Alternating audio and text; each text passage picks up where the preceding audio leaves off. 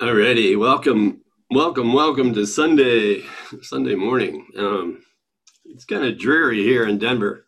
Is it sunny in San Antonio? No. It's dreary in Georgia too, Georgia? How about Al- southeast Georgia. Albuquerque? Sunny in New Mexico. All right.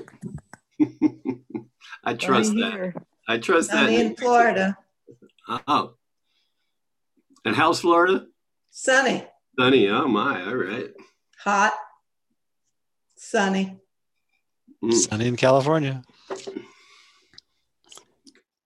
Foggy Hey. in LA. Hey, what's going on in Pueblo? it's it's cloudy down here. It's overcast. Yeah. Is that your? Is it? Never mind. I, I promise that'd be nice. Go ahead and say it, I was thinking it. because you'll I'm sure you- if you don't. You, you picked up on I was thinking it. no, uh, we'll get to that. You'll, you'll you'll recognize it on the chart when we get there. Um, so we're going to talk about an overview overview of lessons uh, 121 through 140. Um, if you can find uh, Roman numeral three in the workbook table of contents, the middle the middle book, the workbook table of contents is in the front of the workbook, and it's Roman numeral three. It's the table of contents. Wanted to just to kind of get an overview of what the workbook was all about, how it was structured, and uh, and then we'll specifically get into um, talking about lessons uh, 121 through 140 and how that fits in, kind of geographically and also in terms of quantity. So. Um, in the first there's the workbook's broken up into two parts um, basically lesson one through I, I forget what it is lesson 220 something like that yeah lesson one through lesson 120 and and in the first part of the workbook uh, he starts out with the 50 first lessons. Usually they're a little about one page or so in length or less. And um, they really th- those first 50 lessons in the workbook really lay down the basic metaphysics. It's kind of like laying down the chart. Um, in those first 50 lessons the first two-thirds up to about lesson 34 33 really lay down the world the way we see it from the ego's point of view and then 34 through 50 what it means to see the world and have a right-minded experience through the holy spirit's eyes so that's the first 50 lessons. He's really just laying down basics, kind of like what we're doing on trying to do on Monday nights. And then um, then he always has 10 review lessons after he does a set. So after the first 50 fundamental lessons, he has a review of those lessons. And, th- and that review from lesson 51 through 60, and I'm on page four, Roman numeral four, four in the uh, table of contents for the workbook. Uh, the review lessons 51 through 60 are, are real succinct. If you just want a, a quick shot in the arm, turn to any of those 51 through 60 and you'll get a real kind of nudge in what direction you might be going down that's the wrong road and, and a nudge to go down the right road. So I, really I really like those how clear, how crisp the, those le- review lessons are from 51 through 60.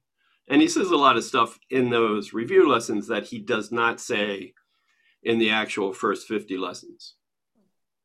Um, probably the same basic content, but he, he just kind of has a, a way of fine tuning it. Then, then he starts on this whole series, once again, the first part of the workbook, of having 20 kind of longer lessons, long, hard hitting lessons that really uh, flesh out those 50 uh, first 50 lessons. So, lesson 61 through 80 um, is a whole set of lessons um, focusing on um, all kinds of good stuff. Uh, really kind of like brings out the idea of forgiveness and what, what that is all about. And then once again, he has another set of review lessons, lessons 81 through 90. And then he starts the 2010 routine. Then he has another 20 longer lessons, um, 91 through 110. And then he has 20 review lessons. And finally, getting to the set we're going to be talking about, lessons, uh, and I'm on Roman numeral now, number six, VI, in the table of contents for the workbook. Lessons 121 through 140 um, really get longer. In fact, the next three sets of 20 lessons, 121 through 140, and then uh, 151 through 170, 181 through the end of the first part of the workbook, they're all pretty long lessons. They're all like at least two or three pages each. And in this first set of fairly long lessons, 121 through 140, this is actually the longest. they're all about 50 pages, but this one's this set of 121 through 140 is a little bit longer than the last two sets of 20.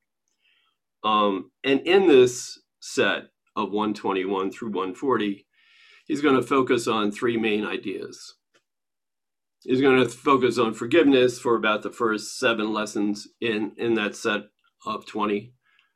And then he's going to turn to comparing the unreal world with the real world.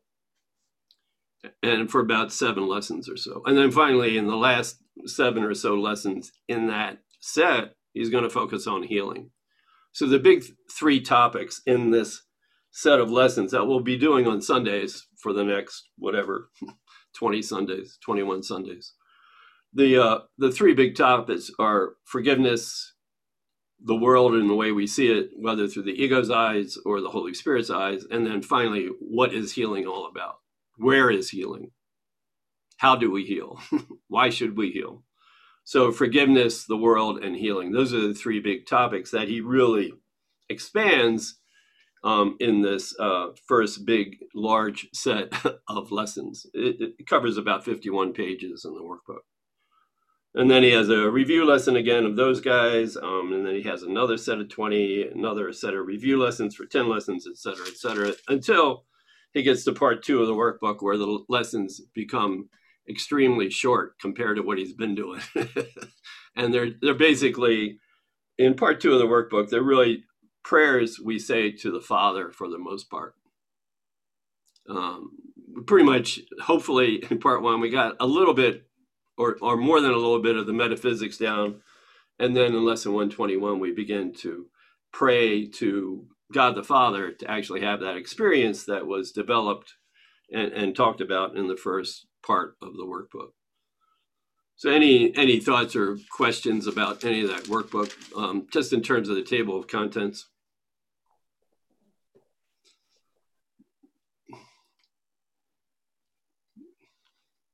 All right. Um, let's see.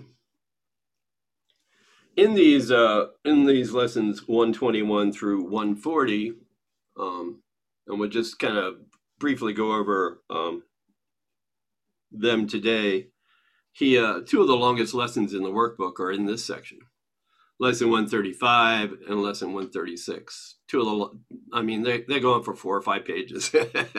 you you need a couple days probably just to read what they say, um, and then and then certainly if you're doing journey through the workbook, I think he he spends like 15 pages on each one, so it's a little daunting. don't don't just don't get too overwhelmed if and when you get to those.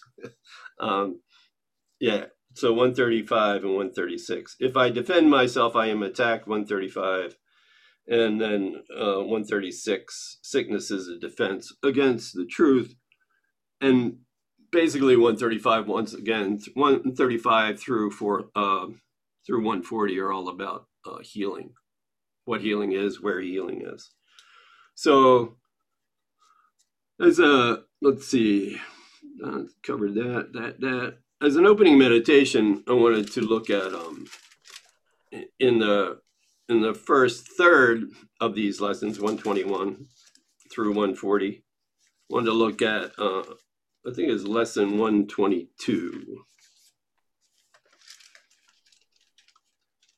And it's page 217 in the workbook. And um, so uh, the first part first seven lessons or so are, are all about forgiveness. And here he's going to present the idea of forgiveness to destroy. Like there, there's there's wrong-minded forgiveness, not very nice. Looks nice on the surface, and then there's right-minded forgiveness, but it, without using the phrase "forgiveness to destroy," which he uses much later on in the Song of Prayer. In a couple of these lessons, he's going to develop what he means by forgiveness to destroy without actually talking about it. Um, so he's really gonna like expand this idea of forgiveness, what it means from from his point of view, from Jesus's point of view. So paragraph, what he does in these lesson titles is, uh, and normally what he does is, is he talks about it's a usually a pretty nice lesson title. Sometimes not all the time, but it's you know forgiveness offers everything I want. I mean, that's nice. Nobody's gonna like d- deny that. That sounds good. forgiveness offers everything I want, not just some things I want, but everything I want. And usually, what he does um, in these lesson titles, and it kind of messes with us. He, he lays down this really nice idea from his point of view, from a right-minded point of view, when we see things through the Holy Spirit's eyes. And then he usually in the first few paragraphs he talks about what it's like not to do that. Because he's he's teaching the course by comparison. So he, he's ex- explaining the way we see things through the ego's eyes, and then he's he's talking about um, uh, the way we see things through the Holy Spirit's eyes. And in that comparison, he's really setting up a choice. Do you want to feel this way, or do you want to feel this way? For example, on the chart, one of the ways of looking at the chart is so uh, our experience in heaven, we were all happy in heaven, you know, sitting around holding hands. Actually, there's no hands in heaven to hold, but whatever oneness is, we were doing that in heaven.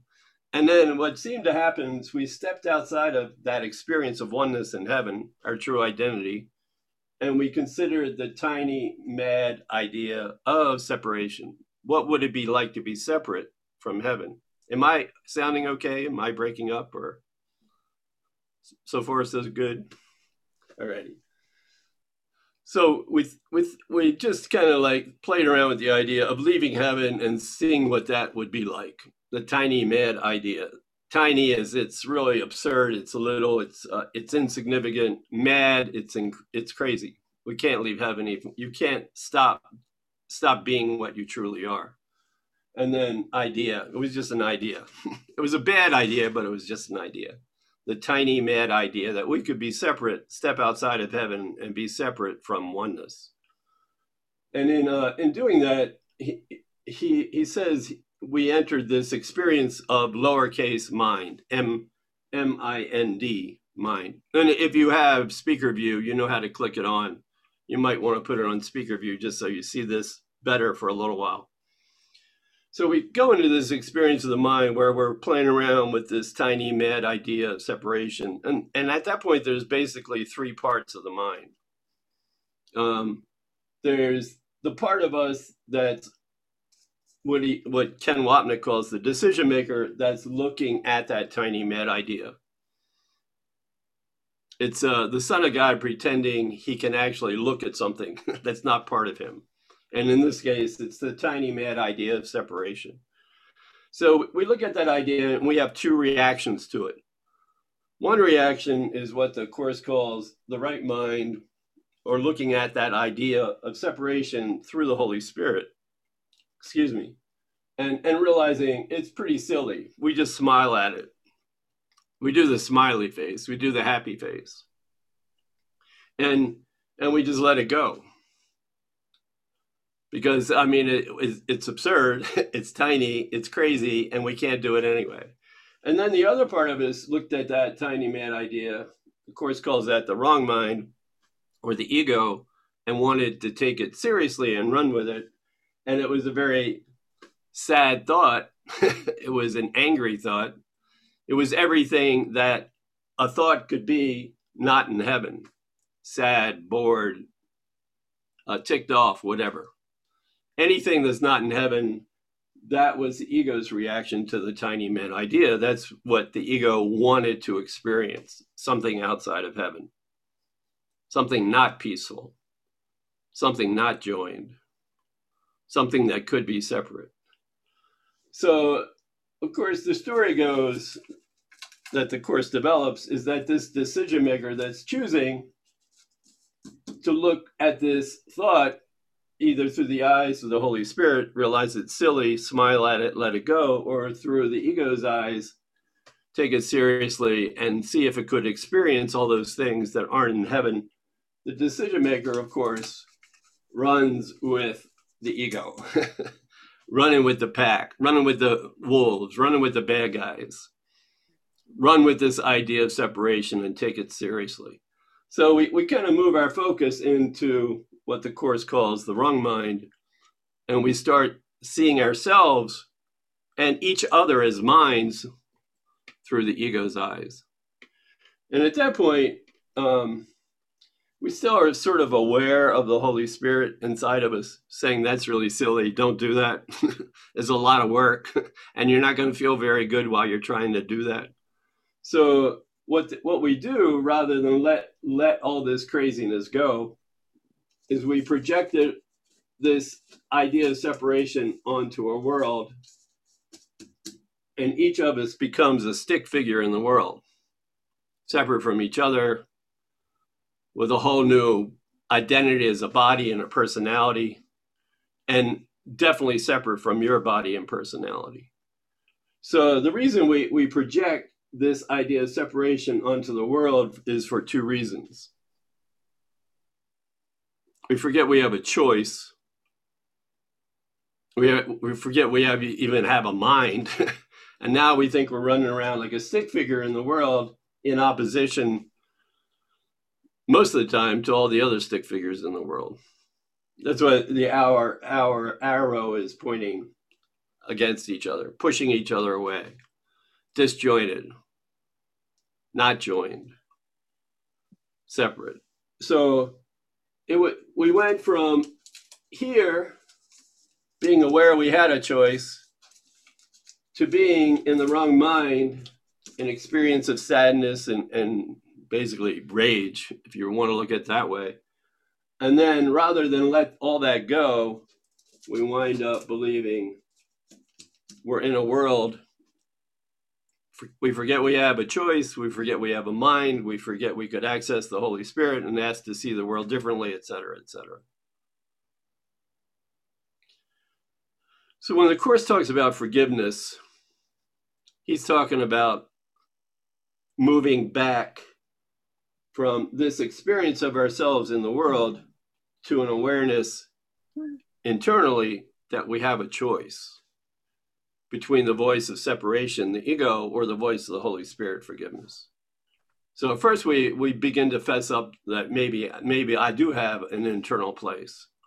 Maybe I could choose a different teacher, a different guide in looking at all this, all this stuff, especially my role in the world as a seeming figure in the world.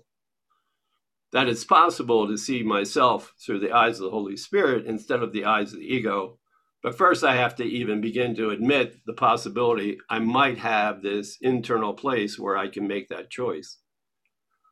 So, when we begin to do that, we go back to the right mind.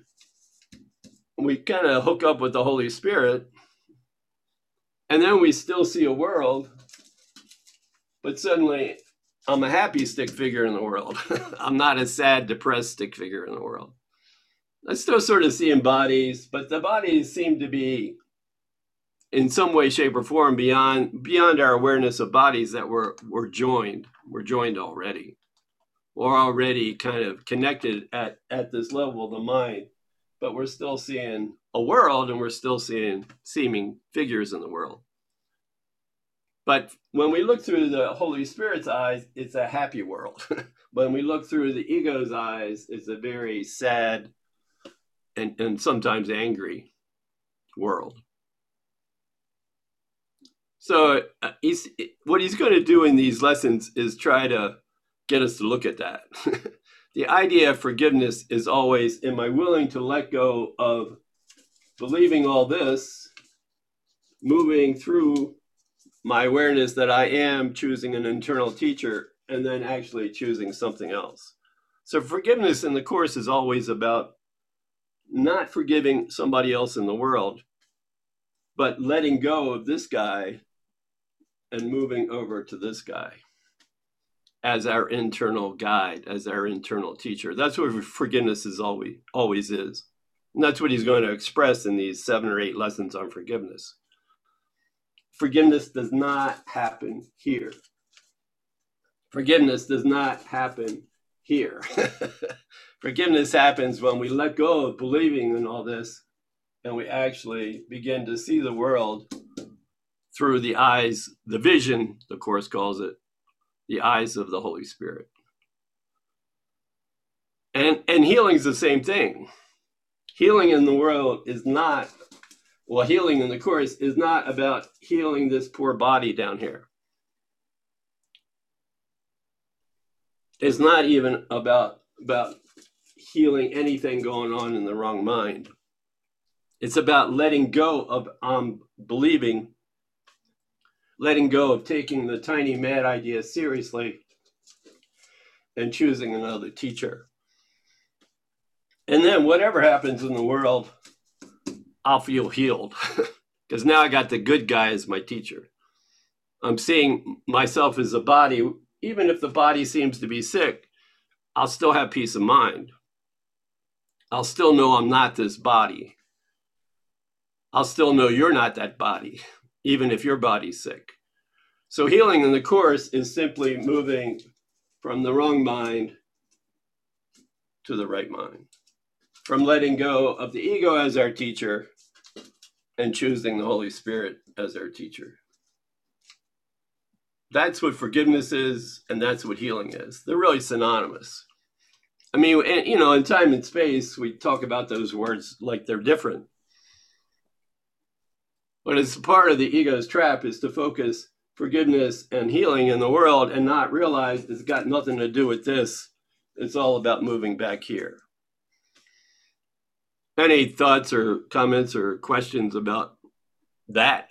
Because that, that's really the whole course in a nutshell. That's certainly what he's going to go over in these lessons 121 through 140. Any anything?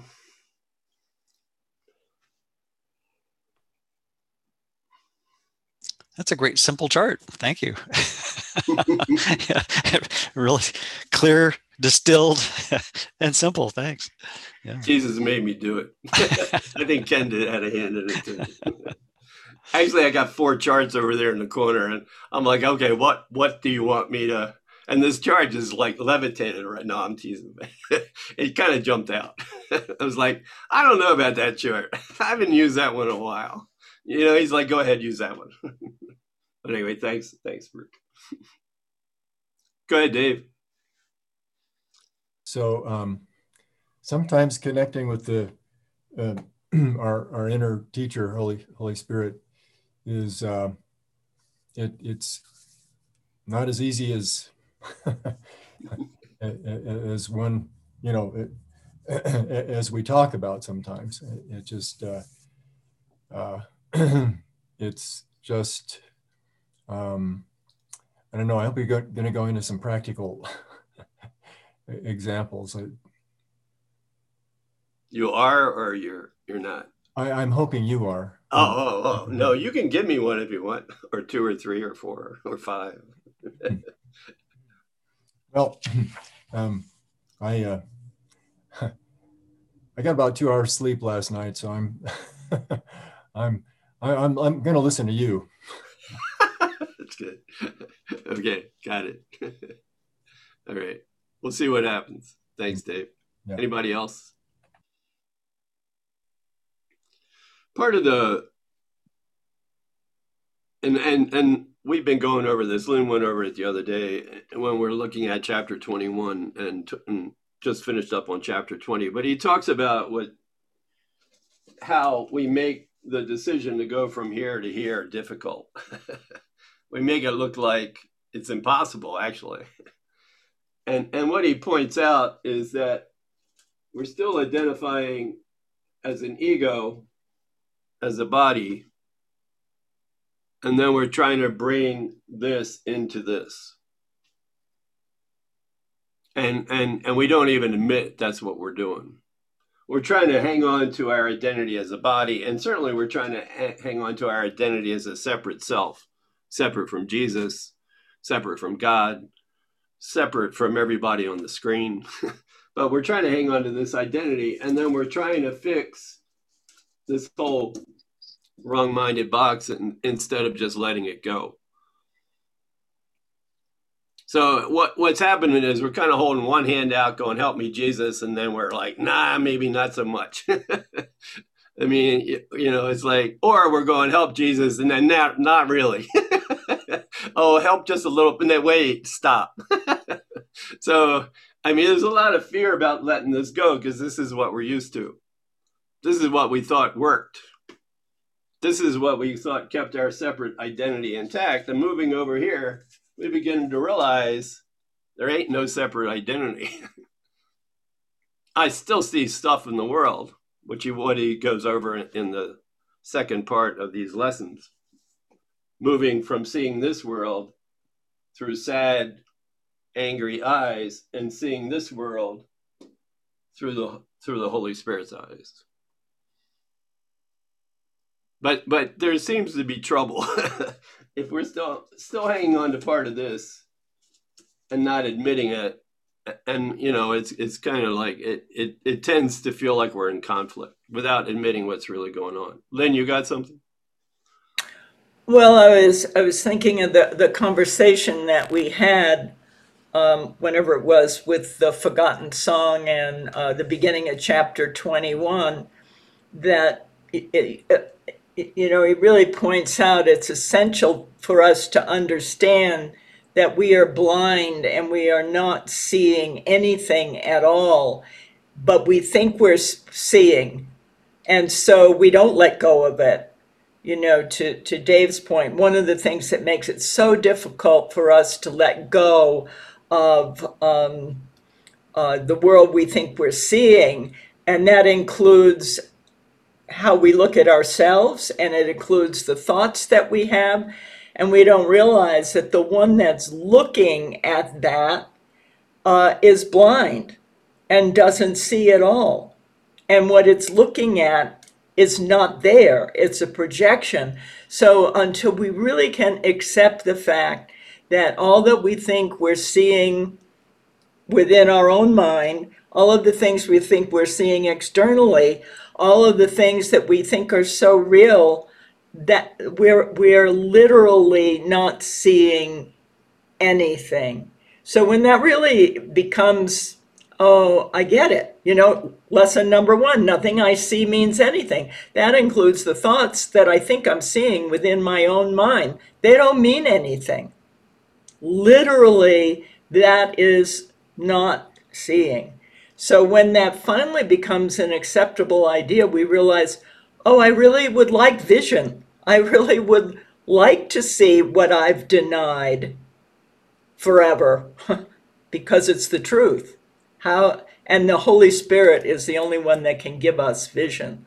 So until you know the hanging on is still thinking i'm seeing something that's real powerful. Yeah. So i mean we could put throughout this whole thought system blind. I mean it's really lack of light. It's lack of awareness of what our true identity is that there is a holy spirit that there is a choice and and we're blind to that. So we, we keep ourselves in the dark. I mean you know it, it looks like a nice world some, sometimes. But it's really if i'm looking through the eyes of the ego this world is a very very it, we're blind. We're not seeing who we are. We're not sharing in that experience. So this this entire thought system is dark. And we're blind in the dark. We can't see.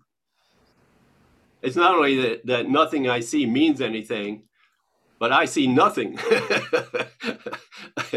because because it means nothing. Go ahead, Bruce. I, I was just gonna say, and, and the dark light blind seeing metaphor extends to where the you know the ego being blind only knows to ask, you know, Jesus, Holy Spirit, you know, come over here and look at look at my nightmare, look at my dark dream, you know, bring your light into this dark dream and fix it for me and and the holy spirit says no no no I, I i'm gently you know whenever you're ready get ready to lead you out of that nightmare dream over into the right mind where there is some light and and then then you'll feel better yeah thanks Yeah, good. Thanks. Thanks, Bruce. Abby, did you have something, Abby? Nope. Okay. Anybody else? Derek. Derek. How are you? Derek at the end of the pier in Long Yeah. Beach. That's the walk. Yeah. It's sunny today. Ah, right. Yeah. I have an example. Uh, I appreciate you um, teaching on the workbook. To me, it's one of the most important parts of the curriculum. Uh, I see the text as the professor teaching, and then the workbook is the lab, and we're the lab rats. You know, and um, more importantly, in the lab is looking and watching. Uh, uh, the the split mind tends to reach. I'm gonna reach into the form and try and fix the illusion with my mind and just perpetuate the death. Uh, just an example of idols and images. Uh, just I'm at, I'm at it with an insurance company based on a policy I uh, took, and uh, the premiums added up to about 7,500 over the last five years, and I tried to uh, get a benefit on the policy, and now I'm going through reams of paperwork to try and get to it. Uh, so then the attack defense cycle began with everything and everyone. But what had transpired, I never, I've never gotten sick to my stomach in my life over anything. And I was up for two nights sick to my stomach saying, ah, I've made a poor financial decision. I've gotten taken. I've gotten roped into this and now they're taking me for a ride. So that was one idol that that mind frame, that train of thought. I'm a sucker. And so embarrassment. My wife's a broker, makes good financial decisions, and I'm thinking now I'm looking at her and I'm embarrassed now because I've made a poor decision as a, a male in the household. So there's the specialness. I'm a male. I should make good decisions. I should make good financial decisions. So there, there's two more idols I put on the altar and start slaying myself and crucifying myself. So there was the, sickness, the emotional harangue, uh, the embarrassment, and then the feeling of being a sucker, and just that self crucifixion over and over and over. And I, I've gotten out of it as Holy Spirit for just uh, the peace behind it. And it came and saw how, you know, what I thought of was Jesus says he'll give us the lamp and he'll lead the way to depend on his teaching and find the lamp in the Christ mind. Just go back to the Christ mind and just get out of that loop. But what I thought of is everything I see and everything I hear is the path of self destruction. It reinforces the death and the destruction. Uh, and, and trying not to reach, but just look and watch. And uh, that to me, that's the heart of the practice. That's the guts, is to just watch the mind and look and look and look. And that's what I think he's telling us over and over and over. Like, it's madness to even try and uh, listen and watch the world and to look within and not seek outside myself for this internal peace. It's just, it's amazing. Thanks. Thanks, Derek. Yeah, the uh when we get caught up in this stuff and and then then when it starts going round and round and round and um victims galore, especially poor little me. And then uh and and uh, you know, I start building the federal case and then I start comparing out and then and then on and on and on. But I mean, we it keeps us I mean, Jesus isn't very in uh what we're looking at chapter two, he called this is tangential issues. The issue is that we chose the wrong teacher. But all these issues in the world that seem really important and certainly seem important as bodies. He's not asking us to deny that. But he's just saying, what if that's not the reason you're upset? What if this is just to keep you focused from realizing you chose the wrong teacher? You cho- chose the angry, not very smiley teacher. and there's a you actually have a choice of seeing everything you're doing, even if you know things don't go seemingly well in the world. I don't have to get crazy about them. I can see the world from this point of view. same crazy stuff, same world, but it it is not affecting me because I know you're okay and I'm okay. Especially the guys, especially the guys that seem to be victimizing me in that situation. Start with them. So let's actually do uh, the meditation I promised like an hour ago. Tend to get carried away with with charts. So uh, lesson 122. This is uh, page 217. A very nice par- two paragraphs about forgiveness. Lynn Corona, you want to read uh, paragraph one and two on page 216? We'll get quiet for a little bit.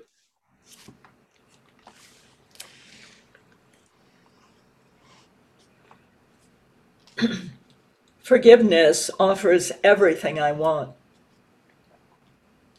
What could you want forgiveness does not give?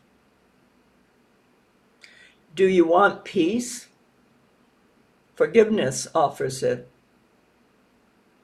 Do you want happiness, a quiet mind, a certainty of purpose, a sense of worth and beauty that transcends the world?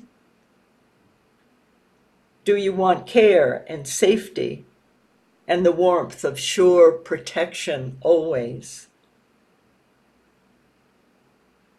Do you want a quietness that cannot be disturbed?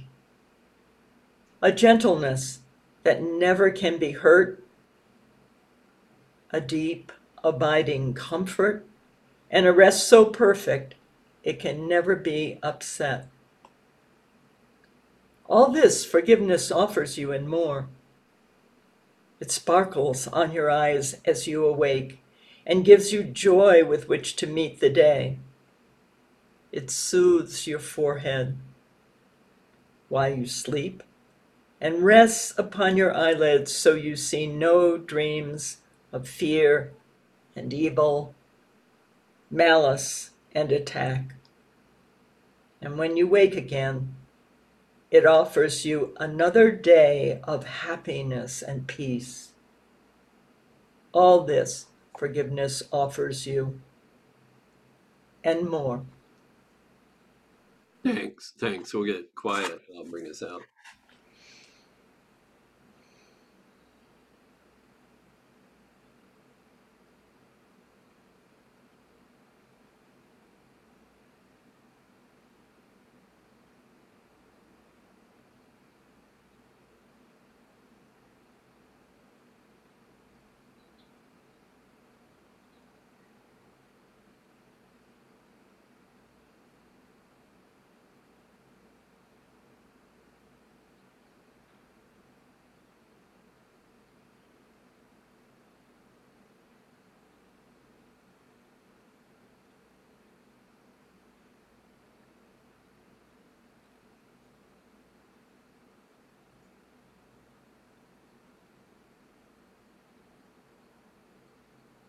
And gently, gently come back.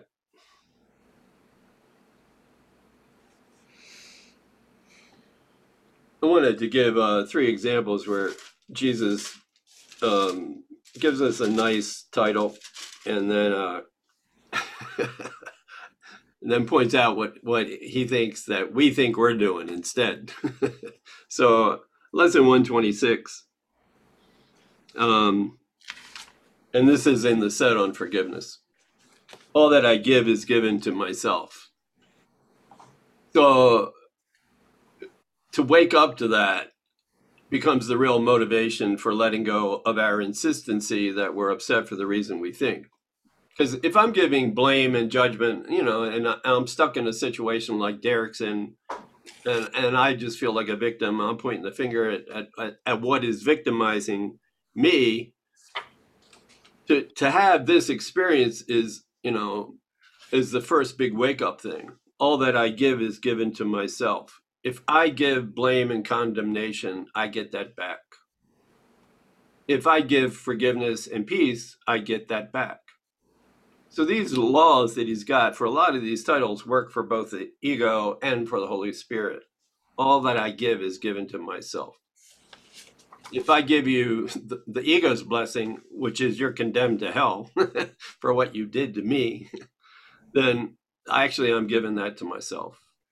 However, if I'm willing to see past the seeming victimization, have an experience of moving from blindness over to vision, looking through the eyes of the Holy Spirit, I'll see that you're not really victimizing me. Yeah, you might be being a pain in the butt, but what's that got to do with anything? yeah, uh, you know, I might have lost thousands of dollars, but what's that got to do with me? If I'm truly the Son of God and you're truly the Son of God, what's that got to do with anything? You know, drama plays out. Drama does what it does. People do people do weird stuff. That's what people do. They do weird stuff. So, but what's that got to do with our true identity as the Son of God? And if I can experience that, am I willing to go there? So, all that I give is given to myself.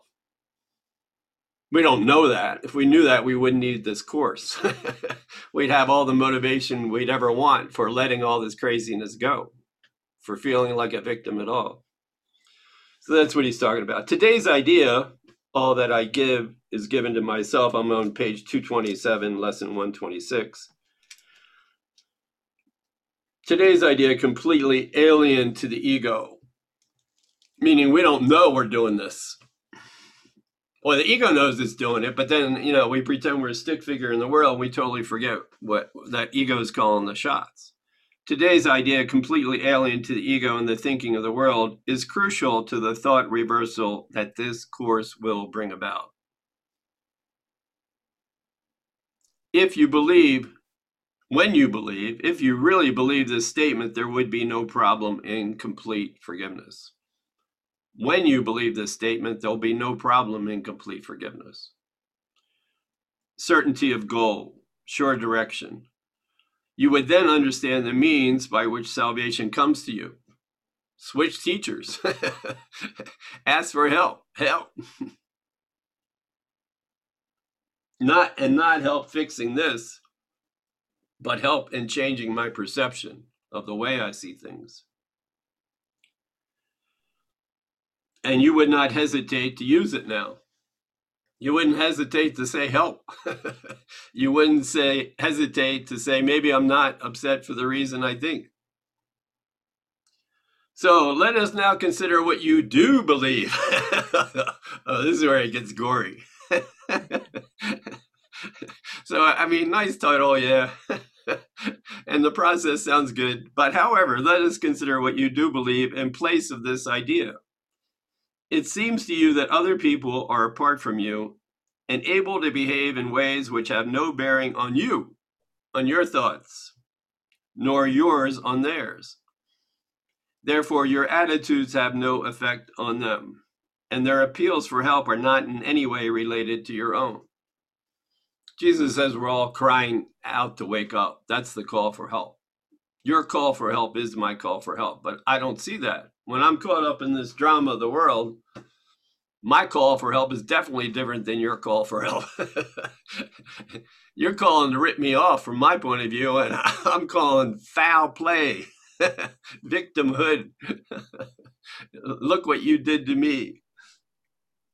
Therefore, your attitudes have no effect on them, and their appeals for help, true help, are not in any way related to your own. You further think that they can sin without affecting your perception of yourself. They're the bad guys, not me. I'm the innocent victim here. They're different from me, obviously. Look what they did. Once again, this is not a course about behavior. This is not a course about what they did or what I did. As a figure here, this is a course about changing my internal teacher to how I see all this stuff that seems to be happening in the world. while you can judge their sin and yet remain apart from condemnation and at peace. And then basically he gets into a, a, a pretty lengthy description of forgiveness to destroy. In the world, what he's talking about is if I forgive you for what you did to me behaviorally, Jesus is saying we never address what the real problem was you know, at best, we just think we're being a nice guy, and I'll let go of you being a jerk. I'll forgive you for being a jerk. Instead of choosing the teacher that's saying there's jerks in the world and victims in the world, I could choose another teacher and see the world differently. Still do in the world what you do, still de- deal appropriately with insurance and finances and keeping a roof over your head, etc. But we won't take it so seriously. And when we do get violated in the world, and then we turn around and say, "Well, I forgive you for being doing this terrible thing to me. I'm making your sin real. I'm making sin real." And ultimately, what I give you, sin, I give myself sin. Go ahead, Bruce.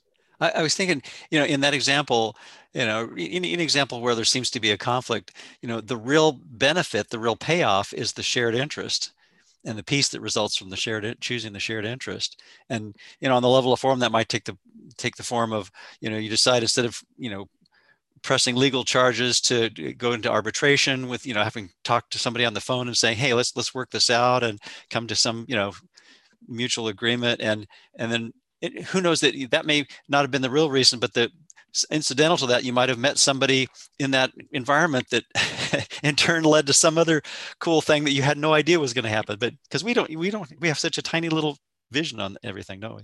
Yeah. I don't know just in case that's helpful. I find i find that there's some you know a few things like that. When i look back i realize oh well if i hadn't done this i, I would have never met this person or you know whatever so kind of thing. So it's not like, I mean, the course talks about like Jesus is going to walk us into situations. nah, nah, not like that. I mean, that that kind of gets crazy real fast because why do you walk me into this situation? How come I got to walk into this situation and, and somebody else didn't?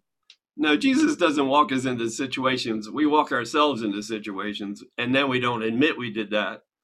And then once again, it's not about the situation. It's just how about how I perceive any anybody, you or me, in that given situation. So, you know, on the surface, we go to the dentist to get our teeth fixed. No, we don't. Not from Jesus' point of view. we go to the dentist with the excuse of getting our teeth fixed, but am I willing to see him the way God sees him? Am I willing to see me in that moment, in that situation with the dentist, the way Jesus sees both of us? That's what that situation is about. Because if I'm not doing that, I'm going to be a victim for sure. He's going to mess up my tooth. Or he did a good job before. How come he didn't do a good job now? Or, oh, he did a good job. God, I hope he does a good job in the future. I mean, it just goes on and on and on. If I'm looking at at that situation with the dentist through the eyes of the ego, either I'm um in agony already because I'm feeling victimized, or I'm waiting for the other shoe to drop. If I'm looking at that situation through the eyes of the Holy Spirit, on, on, on some level, I'll ask to see the dentist the way Jesus does. Meaning he's the Son of God, and so am I. And we're just sons of God, just waking up to that together. With the excuse of having my teeth worked on, whatever the situation is. We just watched uh, Netflix has a great movie out, Conspiracy. What is it? The the Chicago Seven. Going back to the '60s, William Kunstler and Abbie Hoffman and Rennie Davis and Jerry Rubin. Oh my God, talk about a blast from the past. And it's Aaron Sorkin. I mean, he's good. he knows government. He, he he writes these really insightful one-liners, like one after another. You almost have to stop the video and, and take it in half the time. The actors are all great. Mark Rylance playing William Kunstler. But I mean, it's serious drama. Same drama's going on today. you wouldn't even think anything changed since the 60s. Protesting and rioting and people getting killed and et cetera, et cetera. But uh, I mean, you know, the world's a mess. but if it's possible to see all that mess through the eyes of the Holy Spirit instead of through the eyes of the ego, things actually begin to change internally. The world might not change. And what is the world in the in the workbook? He said the world is made as an attack on God a place where God could enter not. This was made as a place where God could not enter. That's why it's it's silly to bring Jesus into this this dream of the wrong mind. Just ask to see everything differently. And then whether it changes in the world or not, you'll be okay, I'll be okay, and I'll know we're okay. That's always the lesson, whatever I'm doing. and if I think it's about something else, I'm I'm insisting I'm a body in the world, and I am ripe for victimhood. Bring it on, ego, without ever fessing up to that's what we're doing.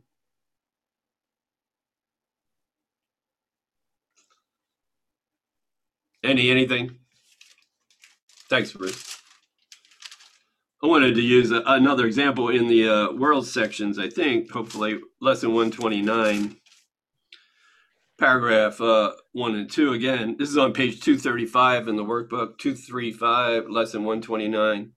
Beyond this world, there is a world I want. Not because the world changes, but because my perception of the world changes. Beyond this world, I think I see is a world I want to see, where I'm not blind to what's truly going on. I know I'm upset for the, I'm not, I know I'm never upset for the reason I think. I don't have to go around trying to be a victim. And I can see you and me with shared interests, like Bruce was talking about.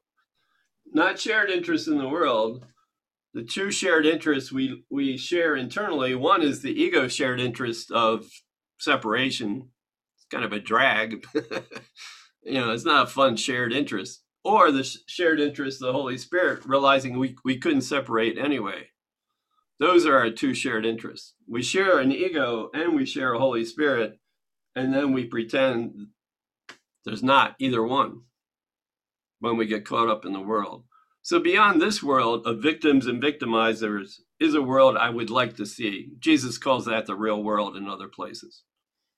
The world that he sees without victims and victimizers. Paragraph one this is the thought beyond this world, there is a world I want. This is the thought that follows from the one we practiced yesterday, which was the world I see with victims and victors holds nothing that I want. you cannot stop with the idea the world is worthless. You just don't stop here. Oh, yeah, this world's really messed up. But then you're just stuck in this whole dark place. You can't stop there. You cannot stop with the idea the world is worthless, for unless you see there's something else to hope for, you will only be depressed. Well, that's for sure. In chapter 31, he says, Men have died on seeing this. well, that's a drag. There's no hope. I might as well just croak. Our emphasis is not on giving up the world, but, but on exchanging it for what is far more satisfying, changing the way we see it, filled with joy, capable of offering you peace. Think you this world can offer that to you, the world we see through the ego's eyes? It might be worth a little time to think once more about the value of this world.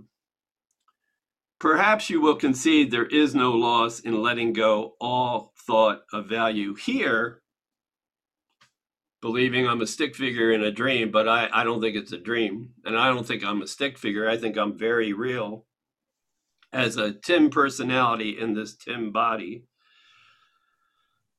Perhaps you will concede there is no loss in letting go of all thought of value here. The world you see is merciless indeed. The world's unstable. It could, you know, the other shoe could drop any second. It's cruel. People do unfair things to other people. It's unconcerned. Know, we're oblivious to other people's pain. Unconcerned with you, quick to avenge, and pitiless with hate. It gives but to rescind. The world gives, but only to take it back. And takes away all things that you have cherished for a little while. Special love. I had something good for a while. The world took it away. I had a loved one, they died. I had a good job, I lost it.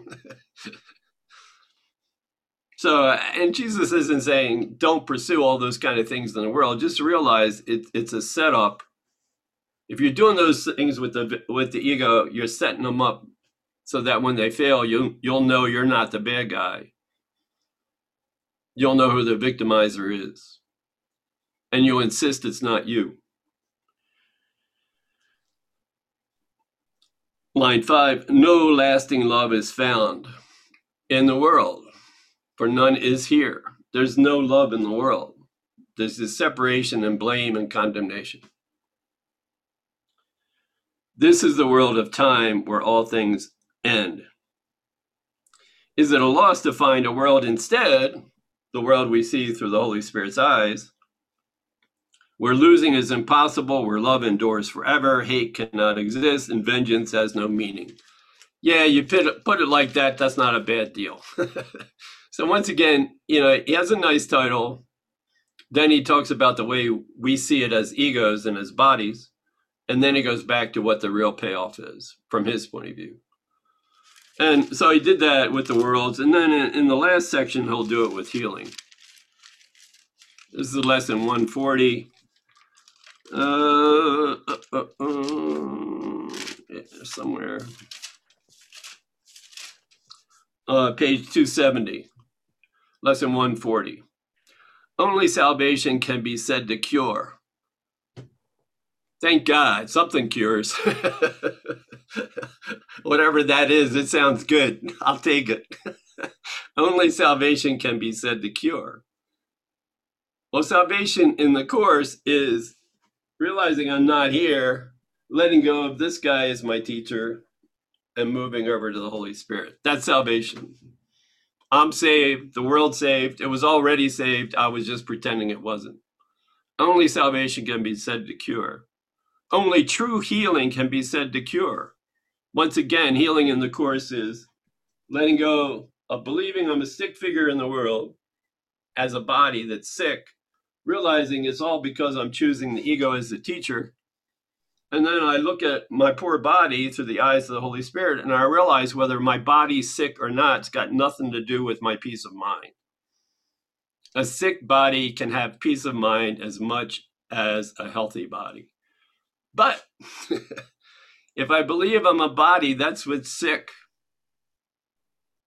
Only salvation can be said to cure my sick belief that I'm a body, period. Healing is when we wake up and realize we're not bodies. Healing is when we wake up and realize I can switch this teacher over to this teacher. That's healing. That's forgiveness. That's salvation. That's atonement. That's how simple this course is. Jesus uses a lot of words to kind of trick us here. oh, yeah, come on in. We'll all be healed together. but his healing's always this over to this. Come on in. We'll all be forgiven together. We'll all hold hands again and be happy. But that only depends on whether I let go of this and move over to another teacher. Only salvation can be said to cure my own belief in sickness. Cure is a word that cannot be applied to any remedy the world accepts as beneficial. Meaning, cure is not taking place here. It's not taking place in the world. Yeah, the dentist fixes my teeth. I feel better. Yeah, I go to the hospital. I get a broken bone fixed. I feel better. I mean, that's what the world cures, but it doesn't cure the, the real issue of hanging on to the a bad teacher, whether my body's healed or not.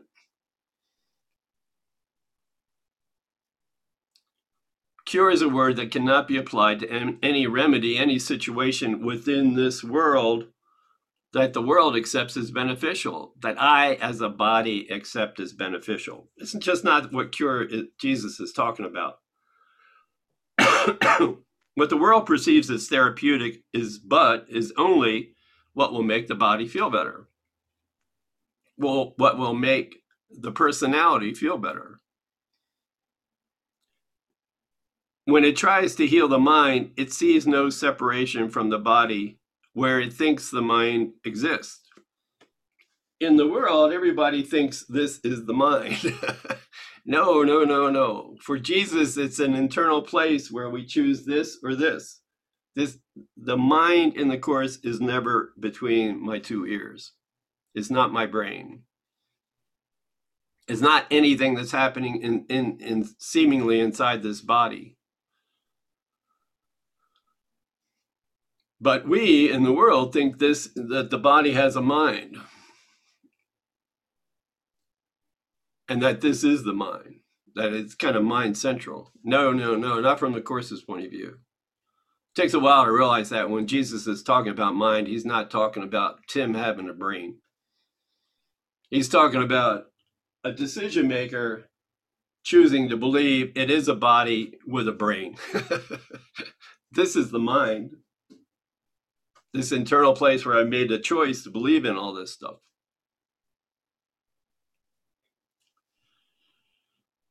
And then, uh, so where it thinks the mind, where the body thinks the mind exists, the body's forms of healing thus must substitute illusion for illusion we get this fixed and then something else happens and we get that fixed and then something else happens and we get that fixed. You know and then then we get a flat on our car and we get that fixed and, and on and on and on. And then our pets get sick and then our friends and family get sick et cetera et cetera line five one belief in sickness just simply is just waiting to take another form. One belief in sickness is just waiting for another sickness to come along waiting for the other shoe to drop. And so the patient now perceives himself as well when his body gets a little bit better. And once again jesus isn't is not saying that's bad. He's just saying if we don't address this internal issue we're still going to be looking for trouble we're go- we're still going to be waiting for the other shoe to drop. And then we'll know who we believe is responsible for that other shoe dropping. So he goes on in paragraph two. When you heal the body, he is not healed. He merely had a dream. He was a body that could be sick. And in the dream, he found a magic formula to make him well. Magic in the Course just means something in within this experience of time and space that makes us feel better for a while. If you have a headache, take an aspirin if, if that's what you want to do. If you're feeling down, take a walk if that's what you want to do. Jesus is not telling us not to do magic. But he's saying magic does not fix anything that's real. It doesn't fix the real issue of using of taking the ego as our teacher and seeing the world through the ego's eyes. In the dream, he found a magic formula to make him well. Do what you do as bodies to feel better. Yet he is not awakened from the dream. It hasn't realized he's chosen the ego as his teacher, and he hasn't realized he has another choice. And so his mind remains exactly as it was before, stuck in the dream, stuck believing it's a body, without ever admitting it's chosen the ego as its teacher. He has not seen the light that would awaken him, the Holy Spirit, and end the dream. What difference does the content of a dream make in reality? What difference does the, the shape the body's in make?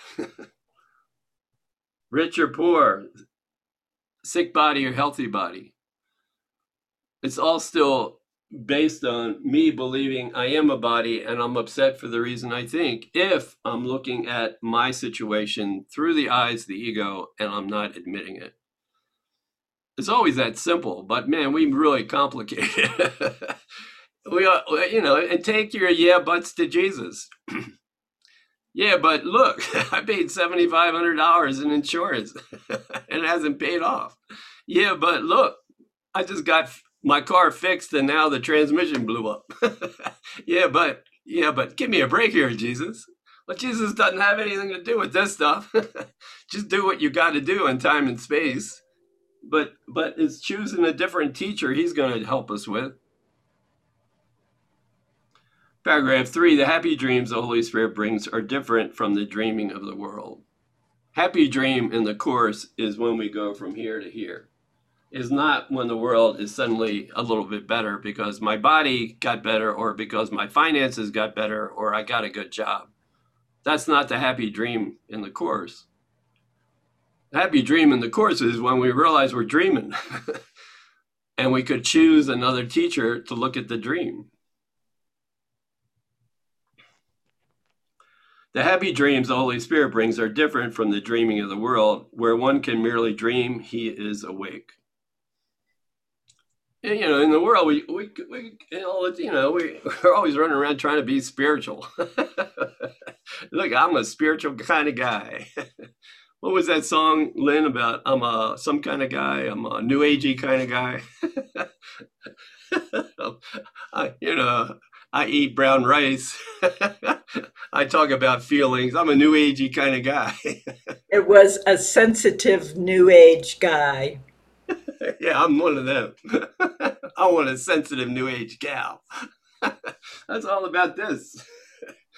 if I'm doing it with the ego, I can still do that stuff with the Holy Spirit and not take it seriously. But if I think being a sensitive new age guy is going to save me, it ain't. it just ain't going to save me. Changing teachers saves me. saves me, saves you, saves me, saves me from having to condemn the whole world for look what they did.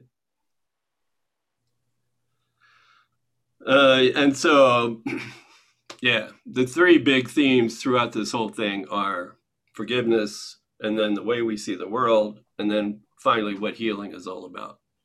So that's going to be developed over the next 20 weeks or so. Um, that's what you got to look forward to if you keep coming back. and uh, Dave, Dave Van Dyke, you doing better now, Dave? Did I Um, save you yet? oh man, what a loaded question. um, It's easy to pick on you with two hours sleep. yeah, I'm not even sure I can answer you. I can't even find any words here. Uh, I, I, guess I realized that that um, um, I haven't been admitting which teacher I'm allowing to. yeah, it, it, it's interesting how um, quickly the ego's defenses can come up.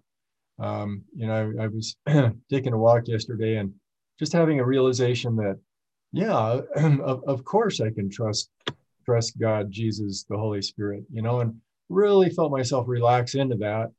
And and man, you know, uh, by evening, the the ego is wrapping its tentacles around every every concept. Uh, it can get a whole cups. uh, yeah, right, with suction cup, um, uh, to to uh, to try and reclaim its uh, territory. And so, anyway, it, it's you know, and and, and that's my choice. Uh, I, I recognize that. So I, I got to get got to have a come to Jesus moment with Dave. I think.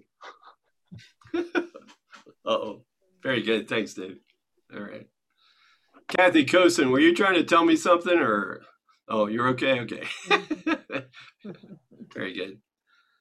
Anybody else got any uh, closing arguments or challenges or thoughts or questions? Ron Weber, have you heard all this kind of stuff before? Is this brand new for you? Oh, you're on mute, Ron. You're on mute. There you go. Is that better? Yeah. Uh, I'm going on uh, about my fourth year of um, A Course in Miracles, and uh, I've been watching you guys for about a year on YouTube, and just really enjoy the uh, the teachings. And I, I guess I'm like everybody else here, trying to, um, I guess, get a an idea of the the forgiveness experience and the real world, uh, whether that's I guess I've heard it's the first miracle and the final miracle and every miracle in between. So I think we're all looking to stay in that place, but then we hear how much we vacillate back and forth and aren't really sure what we're doing to uh, push that experience away when we say we want it and how to how to stay there. Can all agree we don't like to suffer, but how often we continue to find ourselves there uh, repeatedly to me is the, the frustrating part. Uh, and sometimes I feel guilty about, um, I guess, how often I do that and realize how much pain it's causing me and other people. Um, so I, I, try to step back from that and realize someone someone said a nice word to me about uh, when you when you're sensing that that's the ego. Turn that back on the ego. It's not you doing it. Uh, even the desire for the ego is a false desire. So I guess that really helped uh, as we practice the course is recognizing even how often we go back and forth is really I'm not sure metaphysically how that works, but um, you know, the Son of God doesn't doesn't want evil and isn't evil. So when we think we keep choosing it, um, I realize that's only in the split mind, and uh, it helps me to recognize, um, not to own that um, wishy-washiness, and then condemn myself for being wishy-washy. Thanks, Ron. I think uh, it's good to realize. Uh, it's helpful to realize. I think that when when Jesus compares, like only salvation can be said to cure, and then he has us look at what we think healing is. Meaning, I'm still hanging on to in in my hanging on to believing I'm healing a body, or I'm healing some situation in the world or as a body that's what I think healing is, but that's keeping me stuck from seeing a bigger picture. And I'm stuck on purpose. It's it's a not so subtle way of choosing to believe I'm a body and then pretend I'm not choosing that. So what I'm saying is there is a part of us as a decision maker that really wants to feel good. but there really is a part of us as a decision maker that keeps choosing to believe that's going to make me feel good so part of the process is waking up to what I'm doing, that there is a part of me that's choosing not to feel peaceful and let that part go. Because there is the part that does want to feel better. However, what's keeping me from going from here to here is I'm still hanging on to some something where I'm justifying my separation, where I'm justifying be, Tim being Tim where I'm justifying and saying, look what they did to Tim. So it, it's not my desire to go here that's keeping me from going here. It's my unrecognized desire to stay stuck. And I have to bring that to the surface. That's why Jesus tells us what we really think as an, as, as an ego, because he's trying to bring that to the surface. He's trying to bring where we're stuck and we're not recognizing we're stuck. So if I'm not feeling peace, there's a reason. And it's usually an unrecognized reason. And if I ask Jesus for help, he'll walk me through that. Lesson five, which is pretty much synonymous with the first step of forgiveness, says, I'm never upset for the reason I think. Well, what does the ego believe? I'm always upset for the reason I think. and let me tell you why. and then I'll, I'll have a whole list of bad guys. So, first, I have to look at how much, where in not so subtle ways, I'm hanging on to my judgments. And if I'm not feeling peace right now, if I'm not having experience of the real world, it's only, only, only because I'm still hanging on to a judgment, and usually I'm not admitting it. Could be a judgment about you, could, could be a judgment about myself something I did or didn't do. But there's a definitely a judgment. and it's usually something I just don't want to look at. Because once it is brought to the light, you know, it, it, evaporates. I go here. And then it looks like I, I come up with another judgment and I'm back here. and that's the flip flop. But to, going from here to here is always, I have to re re hang on to another judgment. I got to make up another judgment to hang on to about you or me, about how hard this is to go from here to here. Well, it's hard because it's not my job. That's why it's hard. it's why I have to say help. We, uh, it's amazing how many times as course students we know this setup, but we just go, oh, I'll just choose the Holy Spirit. And then we don't invite him in. it's like, oh, I'll do that in five minutes from now, or I'll, I'll do that tomorrow, or, or I did it before. Why? Where'd he go now? No, we have to do it right this second. We have to say, help right this second. Help me see what judgment I'm hanging on to, and then invite the Holy Spirit's vision, awareness of whatever it is I'm looking at. The other guy in me. So, yeah. Let's do that. Paragraph 11 and 12. Um, let's see, it's on the bottom of page 271.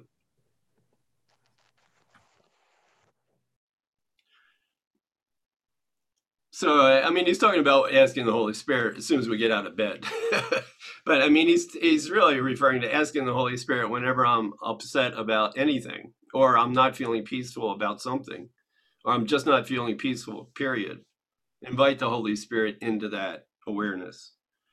So, Lynn, Corona, you want to read paragraph 11 and 12, and we'll get quiet.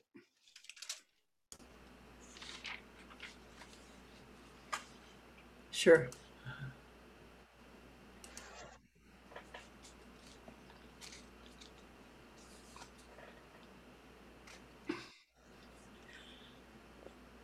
We waken hearing him and let him speak to us five minutes as the day begins and end the day by listening again five minutes more before we go to sleep. Our only preparation is to let our interfering thoughts be laid aside. Not separately, but all of them as one. They are the same. We have no need to make them different and thus delay the time when we can hear our Father speak to us. We hear him now.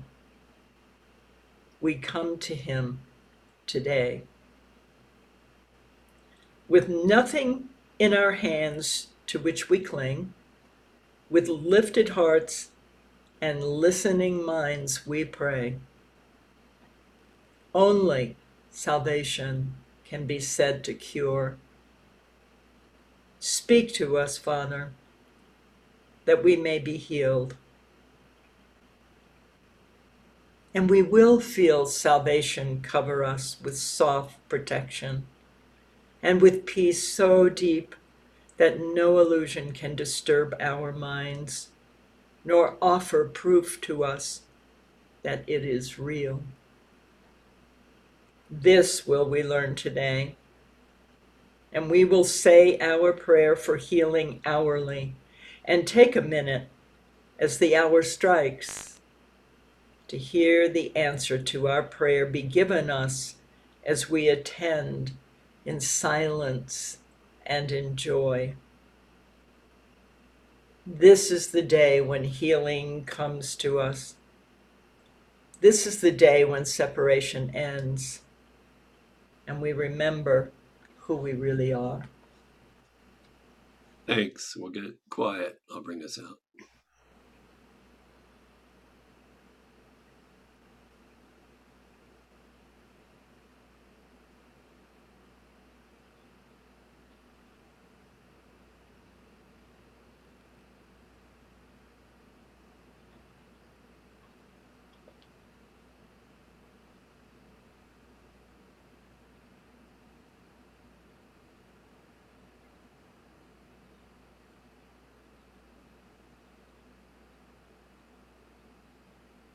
And gently, gently, everybody have a great Sunday. Thanks, Ron, Ron, for sharing a little bit of your story before. Thank you.